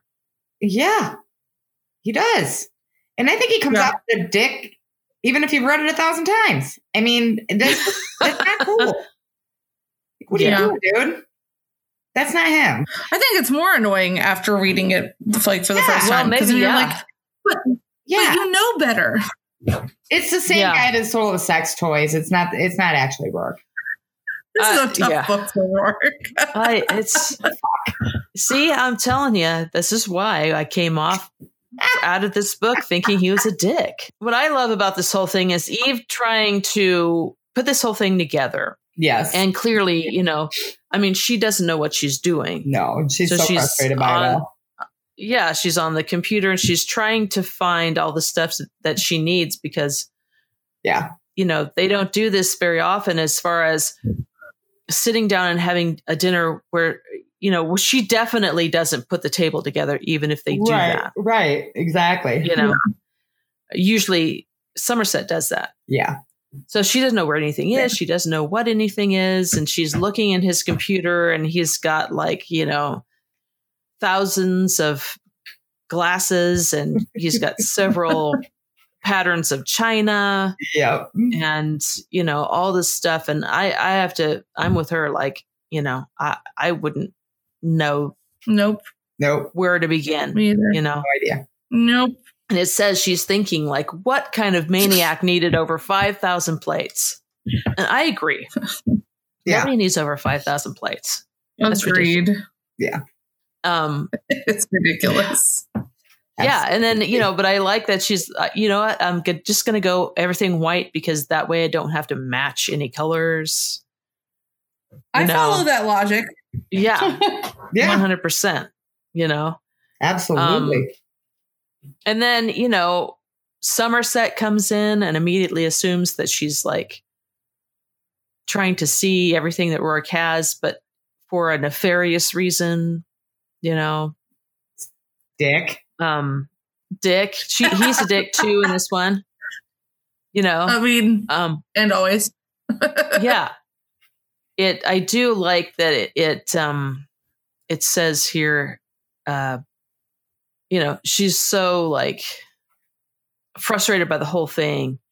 And he offers to do it for her like this is part of my job why don't you let me do this and you go get dressed because he realizes what she's trying to do you know um and it says she opened her mouth to agree, but then, you know, says, no, I have to do it myself. That's the whole point. And then it says, his face remained stern, cold, but inside he softened like jelly. And says, you then you better hurry, Roarke will be home within the hour. Um, so again, this is another one of those, you know, Somerset's starting to Getting there. soften toward Eve. He's getting there.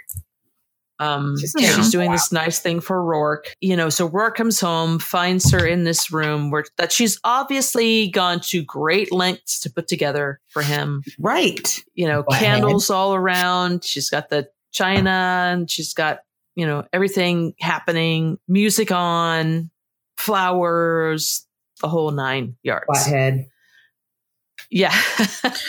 It's And the really first thing he says- puts together. And the first thing he says, "All right, what do you want?"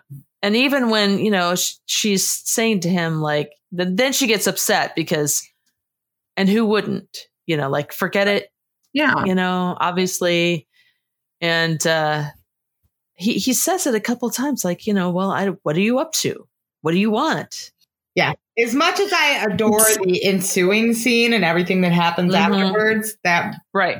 portion of it, I Yeah. just like, ugh, I want to punch you. Like, what is wrong with but yeah, it's I mean, just it's really it's- not good. But like you said, after everything that comes after, once he realizes his mistake, and starts to realize what she what she's done and Right. he she ex- explained it to him like you know i i just wanted to do something nice because you're always the one that d- does stuff and i just wanted to do something for you for once Right. you know and all that comes out then yes everything that happens after that is fantastic and i really i i we said it earlier but this is just such a great scene and i just i just loved reading it again i Yeah. mean it was just so lovely the whole thing Yeah. Yeah. know, absolutely. start to finish was just uh, Mhm. amazing But yeah. Right. That, one, Fantastic scene. that one moment. Ugh. And it's just that man. one moment Come on, man. You know, I mean, be a little more grateful, Roarke, because she's still with you after you stole the fucking, you know, sex toy from somebody else's drawer. Yeah, she's not so. Exactly. She's, she should be really turned off. I don't care how sexy you are. But despite that, she's set this whole thing up for you, Yeah. and you're Don't be a dumbass. crapping all over it. Yeah, you know. So yeah. so the whole scene was just fantastic, and I just love it. And and you know, it's a favorite scene of a lot of. I think our listener Heidi said that was one of her favorite scenes. A lot of the listeners said that it was Yeah. their favorite scene too. Yeah. I mean, it's just one of the best scenes of the whole series. Yeah. agree. And thank you, Nora, for writing it because Yes. it's, a, just Huge the fan. perfect, perfect Eve and Roarke scene. It is. Just perfect. Perfect. Yes. Um, so yeah, they're talking about it afterwards. After Yes. their dinner, they're talking about Anya and and all of this. And um, oh, they were looking at Carly Lansdowne's background, Yes. Right. she and Roarke, and found that she had sealed records. And then when they looked a little bit closer, they found that she had been adopted. And this is when Eve starts to work out in her head what's what's going on. Whoever this Anya is, you know, had an affair with Draco and got pregnant, and that's what the fight with Kenneth Stiles was all about right. and um, Eve's starting to put this all together. So she wants to go and question uh, Kenneth Stiles. Yeah. And um, she now here's uh, uh, I was I understand it, but then I don't because um, it's like what time has it got? It's got to be like late night, early morning, Yeah. right? Yeah. And she's like, "Well, let's Yeah, get Peabody out of bed because I want to go question somebody." And you're like, Yeah, not even get her out of bed, It's- just call her. I mean, yeah, and then she's pissed because she, you know, her communicator said off duty, and it's like, yeah, it's "Yeah, what Yeah. eleven at night. yeah, people can go off duty." People can go off duty. Yeah, Just because Fine. you don't do that right? Yeah, doesn't mean people can't. I understand the urgency of it, but Yeah. on the other hand, it's like she's off duty, and then, Yeah. then now you find that she's on a date, and then you're like, "Well, too bad. yeah, Take some sober up. Let's go. Come on, yeah, we're gonna Yeah. go question somebody." Like you know, I just uh, that. yeah. No, I agree. Yeah. I thought that too. I thought that was I mean, but I I love this scene because Pe- Peabody is so great because she's Yeah. already drunk by this time. yeah, And it's her and McNabb together, and um, you know, uh, and she's like, Eve sees that they're together and they're in this. There's like a, a ton of music happening, and and so uh, Eve says, you know, Peabody, where are you? And and Peabody says, I'm in New York City. I live here. she's drunk So good. yeah, drunk, you know. Uh, and uh, so, and then Eve says, "Take this outside before I go deaf." And Peabody says, "What? I can't hear you." so good. And So Eve funny. says, Eve, and ignoring Roarke's amused chuckle, Eve leaned into her link. Officer Peabody, go outside. Keep that this transmission open. I need to talk to you. And then Peabody's like, "You're outside? Well, hell, come on in." Come in. He's like, "Go outside," you know. So then she goes outside and now she's like looking for Eve. She's like, Dallas, where are you? and Eve is like, Your link, Peabody. I'm on your link. You know? Love it. oh my god. So she says, you know, take sober up. And then Peabody's like, oh, I don't want it. Hey, is that Roarke? I heard Roarke. Hi, Roarke. So great, this whole scene. Love it. Because Roarke It's comes just on. gold. You know, Roarke's like, hello, Peabody. You're looking particularly delicious tonight. And Peabody's like, golly, you're pretty. I could just look at you and look at you and look at you. you know, like, sober up now. I want to go question somebody. Eve's like, stop with the fun. No fun for anyone. No fun for anyone. Right? what do you want to do? Why are you having fun? And Eve's like, I've had my fun. Now we're all stopping having fun. Yes. Well, now that I've had mine, you can no longer have Right. yours. Exactly. Now we Um. now we have to get back to business because that's just how Eve is. yes.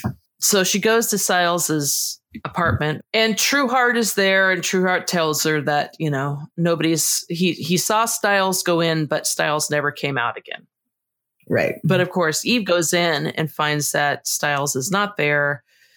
And they realize that he's put on a disguise and gone out. So they go after him. So uh, they head off to Grand Central Station, and a bunch of, you know, Yeah, a bunch of incompetence bullshit goes down. happens. A lot of bullshit goes down. And uh, Trueheart goes to tackle Stiles, and some a hole with a uh, with a stunner stuns Trueheart instead of Stiles, and now Trueheart has been hit and um, is down. So lands Trueheart in the hospital, and Eve is one of those you know people that I'm sure nurses hate to deal with. Nurses, They're in doctors, the hospital. anybody, anybody in the hospital doc- hate to deal with those people. Right, because Yeah. she's like, you know, my man's in there and I got to get in there. And the nurse is kind of like, you need to calm down and go, you know, wait. So, um, and then there's this really nice um, scene between Eve and Trueheart's mother. Trueheart's mother tells Eve that Trueheart, you know, really looks up to her and basically saying that she worries about Trueheart, but this is what he wants to do with his life. And so she she supports him and says, I'm sure your mother would do the same. And Eve says, you know, I don't have a mother. But that's the that's probably something that gets Eve thinking about, you know, mothers and what they would do for their children. Right. Well, Anja Carvell Yeah. Called calls her. her. Yeah. and says, I, I want to meet with you. That's when they realized that Carly Landsdowne was his child. And so all of that is kind of bringing all of this stuff up for Eve. I think it was after, so it was after that she, she went to see Carly again, right? Right. Yeah. So after she sees Anja, she goes Mhm. to see Carly. And Right. that's when she And- gets she gets sick after that. No, she Yeah. sees how Carly reacts too. Right. There's a lot of a connection. She, you know, she feels that connection. So yeah it brings all this stuff up and and eve you know has a meltdown and she sends peabody off and she goes home and she gets sick.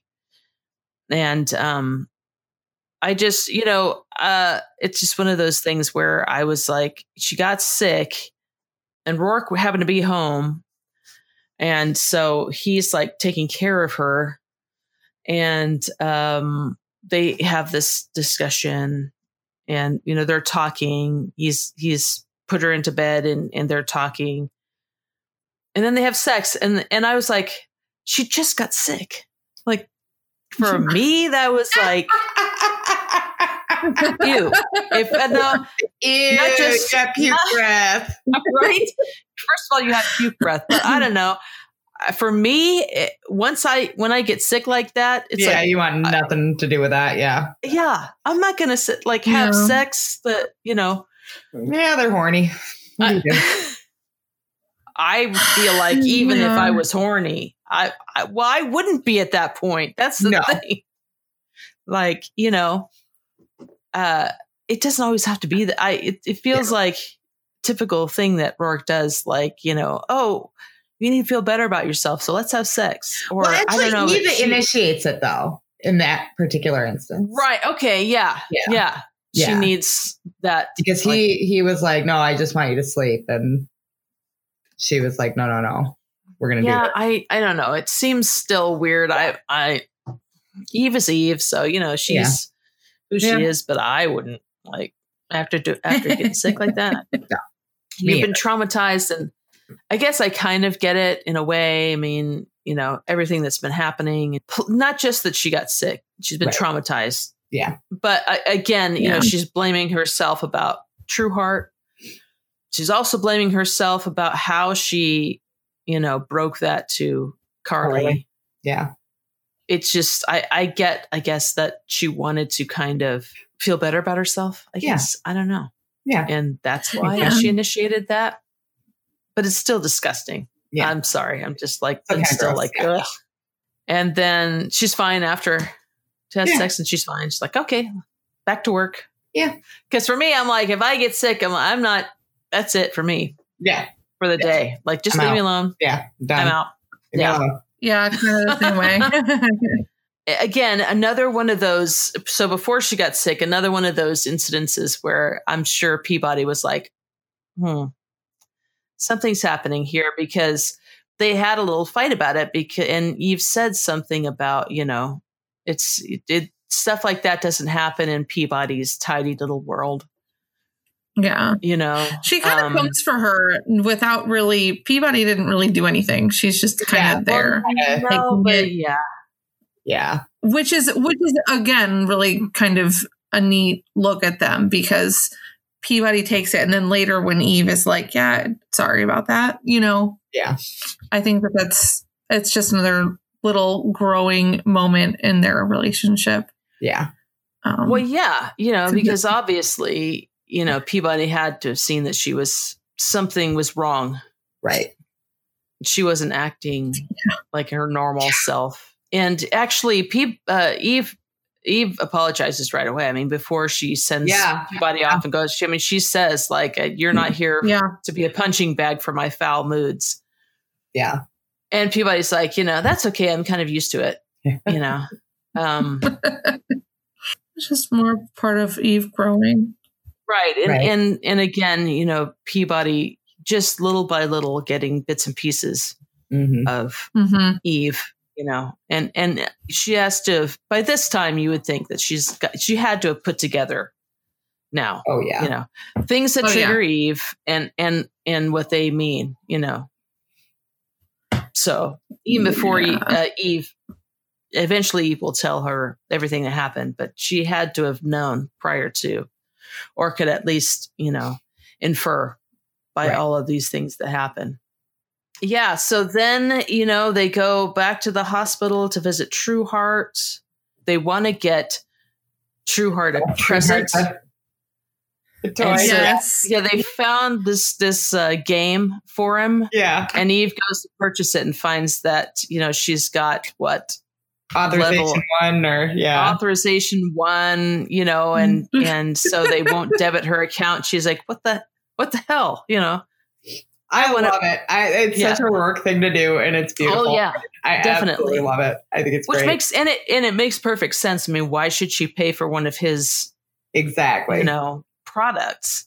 And she's like all pissed off, and Peabody says most women would be happy if their husbands gave them blank shopping credit. and he says, you know, I'm not most women, and well, no, you're not. But be a little bit fucking grateful every now and then. Yeah, see, that's it's a problem. That's Such a like problem. Need to get over it. Uh, you we know, get I- you don't want his money. We get it.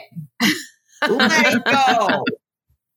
she after all the drama, not you know, with uh, Trueheart and Stiles killing himself and all that. I guess she slept. She went home and slept for Right. hours. And uh, she wakes up and he's not there. So she like, first of all, she wakes up, he's not there. So she like has a candy bar or something for, She had for ice breakfast. cream, I think. An ice cream. Yeah. Like, Yeah. like, Like an ice cream seriously, are you like, Yeah. are you like five? Yeah. This is why This is Roarke has to Roarke do this keeps shit her. to you. Well, Because yes, because she's like five. ice cream for breakfast. Yeah, he's not here. So first 31 thing, years old should be eating ice cream for breakfast. she's got an auto chef. She can have an actual breakfast, but she grabs an ice cream bar. Like Yeah. what the? This is why he needs to be the way he is. exactly. Right. So This is um, why Roarke is the way he is. Yes, this is why he His he eats ice cream for breakfast food for her own devices. That's what Yeah. the, some the person on um on Goodreads was all up in arms about because he like picks out her food Good. and that's controlling. It's not and it's controlling. like yeah, because otherwise He she gets to up in the morning and has an ice cream bar. he wants her to live. That's not controlling. Right. That's wanting to keep his fucking wife alive. Right. And healthy. it's not healthy to have an ice cream bar for fucking breakfast. No, not at all. So she goes into Roarke's office. She says, You've been putting in some long days yourself. Maybe we need a little vacation. And first thing he says is, What do you want? Yeah. Right. So I, I guess I didn't mark this because it's not so much of a dick move because See, here's where I think he, because she said something about a vacation, he knows she wants something. right. Because before, Right. when he just walked in on the dinner, she didn't even say anything. She just said hi, Right. and he was Right. like, "What do you want?" what do you want? Yeah. But this time she walks in and she's all being super nice and like, oh, we should take a vacation. And that's where he's like, oh, yeah, what do you want? Which, so I totally get where he was coming from there. totally get it. Yeah, and she so you know she's like, I just want some quiet time somewhere, you and me. We could take a long weekend. And he says, I repeat, what do you want? You know, um, I'm not above a bribe, but I like to know the deal. Why am I being softened up? Um, so that's when she says, you know, she wants him to help her with this thing. She he wants to take her to Olympus, which he knows that she's going to hate, but that's the deal. She now she's pissed off because he he talked her into going off planet when she Right. just wanted him to set this thing up for him. And um and she's like she's it says she sulked you know. It's not even a big favor. And and she he said you should have thought of that before you tried to scam me. You might have if you had had a decent breakfast instead of ice cream so You're not wrong. this is why you He don't really have ice isn't. cream you don't have ice cream in the morning because you're off your game Exactly. what she needed him to do was set up this whole thing at the theater call all the people in tell them that you know they're gonna go ahead with the production and he needs everybody there and uh, that's when she stages this whole thing where she you know figures out that the killer is areena. Mhm. so um but yeah in a very dramatic way she finds out that it's areena and that arena is Carly's mother and Richard Draco is huge, you know, a hole because he like talked Areena Knew that that was his into daughter, which is right, but then talked said I'll leave um Yeah. Carly alone.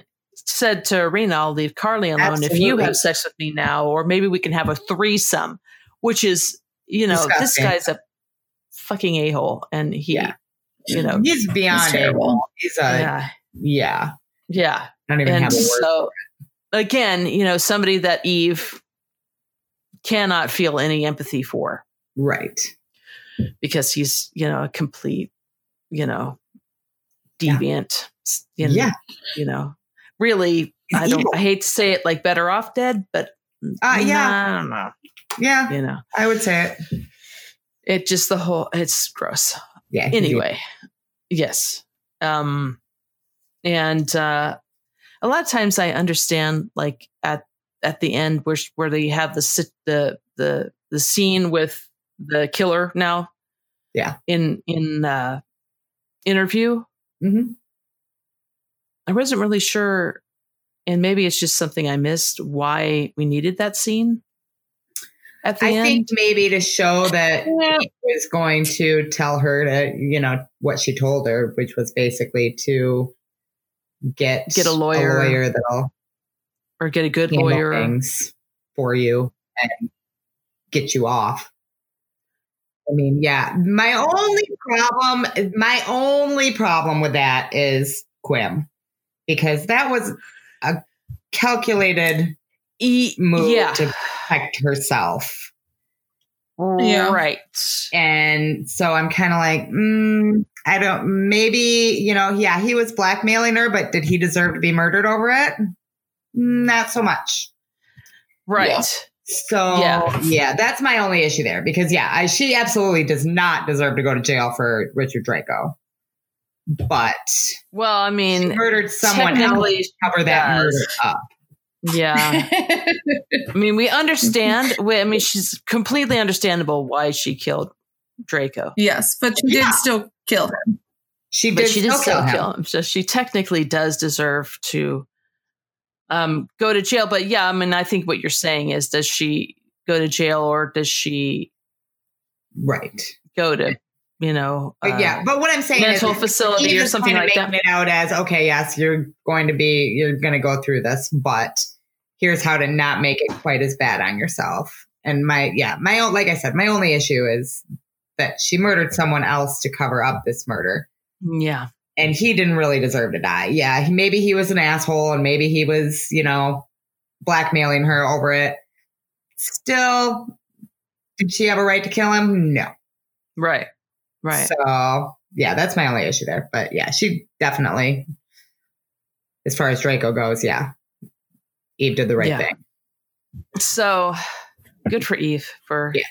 doing the right. I mean, Eve always does the right thing. She That's does. the whole point of this series. I mean, and and we've said it multiple times before. Like it's it's Eve is Eve is not necessarily about putting people away. Right. She's, about getting justice. Mhm. Right. And was justice served by putting Areena away in a prison? Um, I, you can make that argument for Quim, like you said. Yeah. But maybe not for Draco. Was justice served there? You Right. know? I mean, if it was Yeah. just Draco, I would have said, like, no, absolutely not. Justice was not served by putting her in jail. What, what good is it going to do? You know? Yeah. It doesn't, I mean, she, she did people a favor, really. Really? Be yeah. honest. She I mean, did. I hate to say it, but yeah. No, it's Uh, true. But uh, so, but Eve is not always 100% letter of the law. Right. It's No. more about, it's more about justice.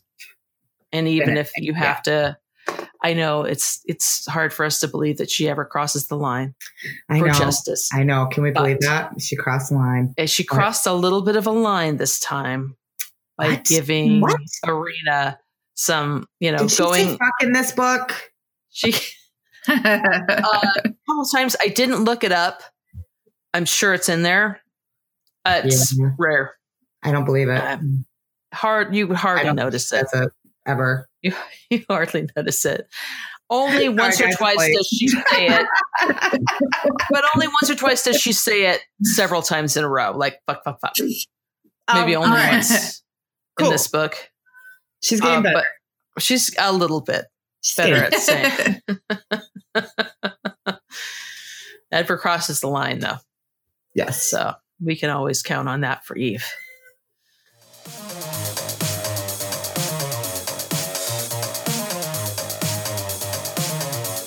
You got you got some I did get some Twitter comments. Let's see. yeah. yeah. Heidi Yeah. said, Witness is such a fantastic one. Definitely one of my favorites. Yes.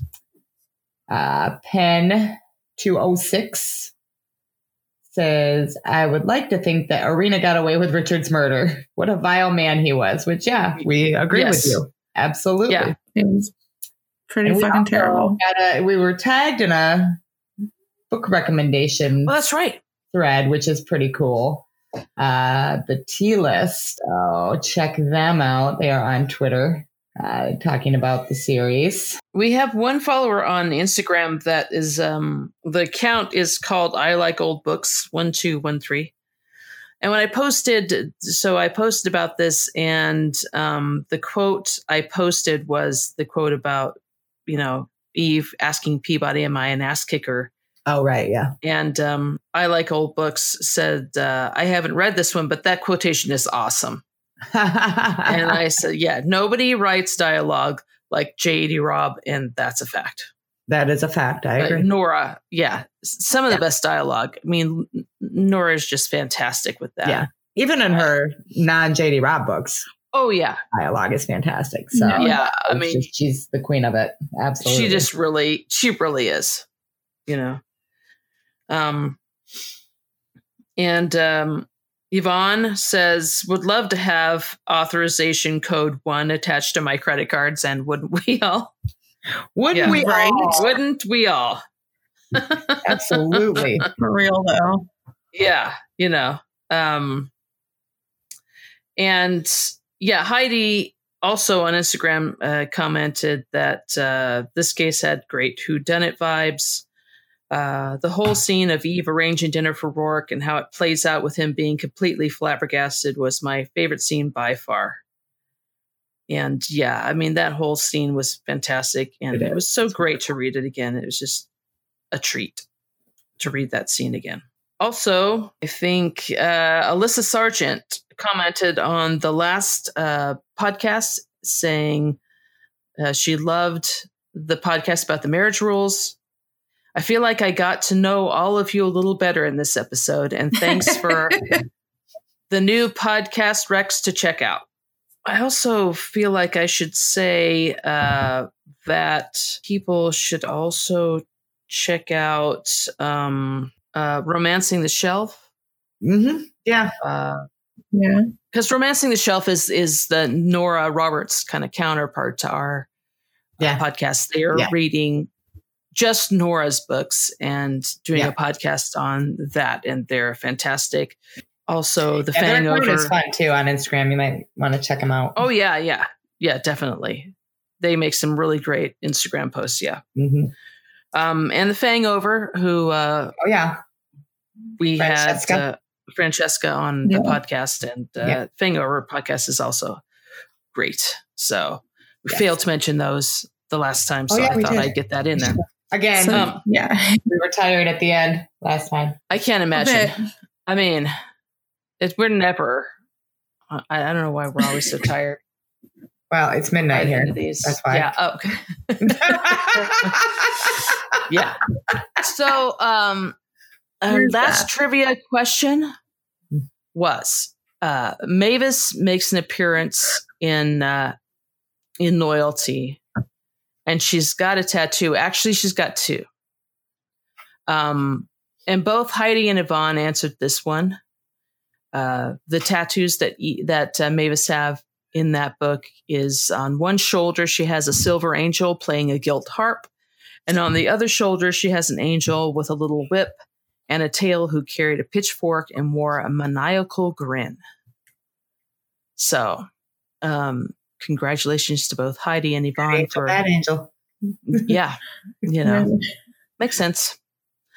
Um, from this book, the new trivia question is What cookie ingredient does Eve hate? Oh yeah. And I read that and I was Hmm. like, oh, did, did I know that? But apparently, yeah, Yeah. I, I, I, did know that. Yeah. Yeah, Because every time I read it, I'm like, I don't know Oh, what you're missing. right. that's, yeah, truth. But, My you know, favorite. I mean, maybe Eve likes cilantro and I hate that. So, There there you go. Um, but yeah, so Uh-huh. what cookie ingredient does Eve hate? That's the next trivia question. Yeah, so I think that's it for this podcast. So I I think, think we decided that next podcast is going to be about Yanni's. Yanni's. Yeah. So Oh, that should yeah. be a fun discussion. Yeah. And then after that is judgment, correct? Judgment. Judgment in death. Yeah. Yeah. So Talk um, about scary Roarke, hmm, beating people up. well, I mean, and it's not the first Well time. deserved. I Well love it. deserved, but you know, love not the first time. No, not the uh, Scary Roarke is, you know, Yeah. he's a staple Yeah. of this series. Is a staple. I love mean, them. We all love Scary Roarke. Now, we love scary Roarke. We love we love uh scary books. detective territorial work. yes, in the books. I mean, none of us would ever date somebody like that. No. Like, no.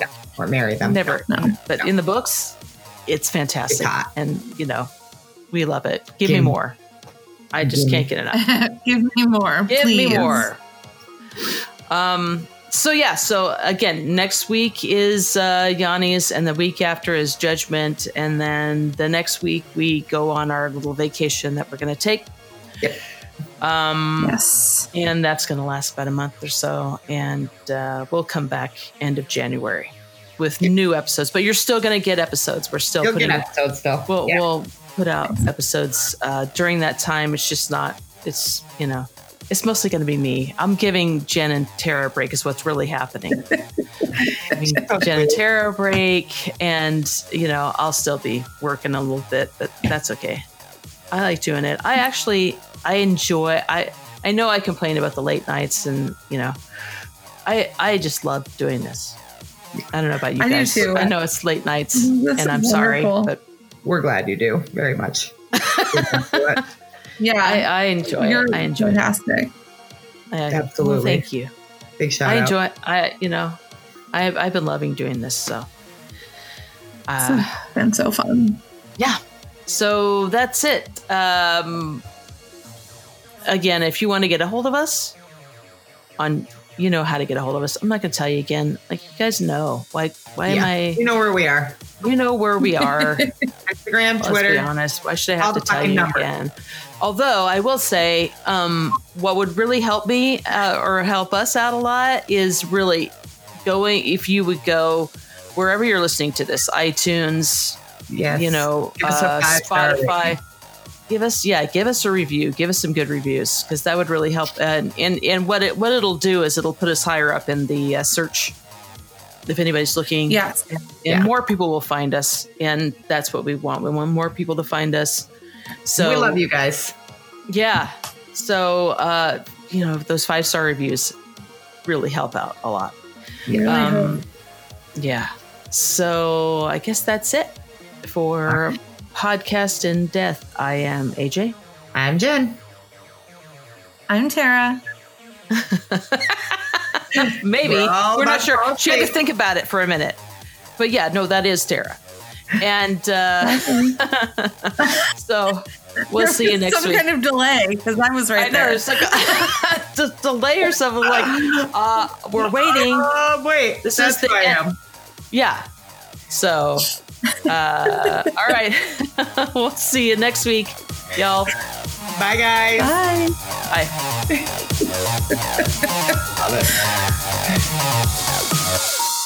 Thank you for listening to Podcast in Death.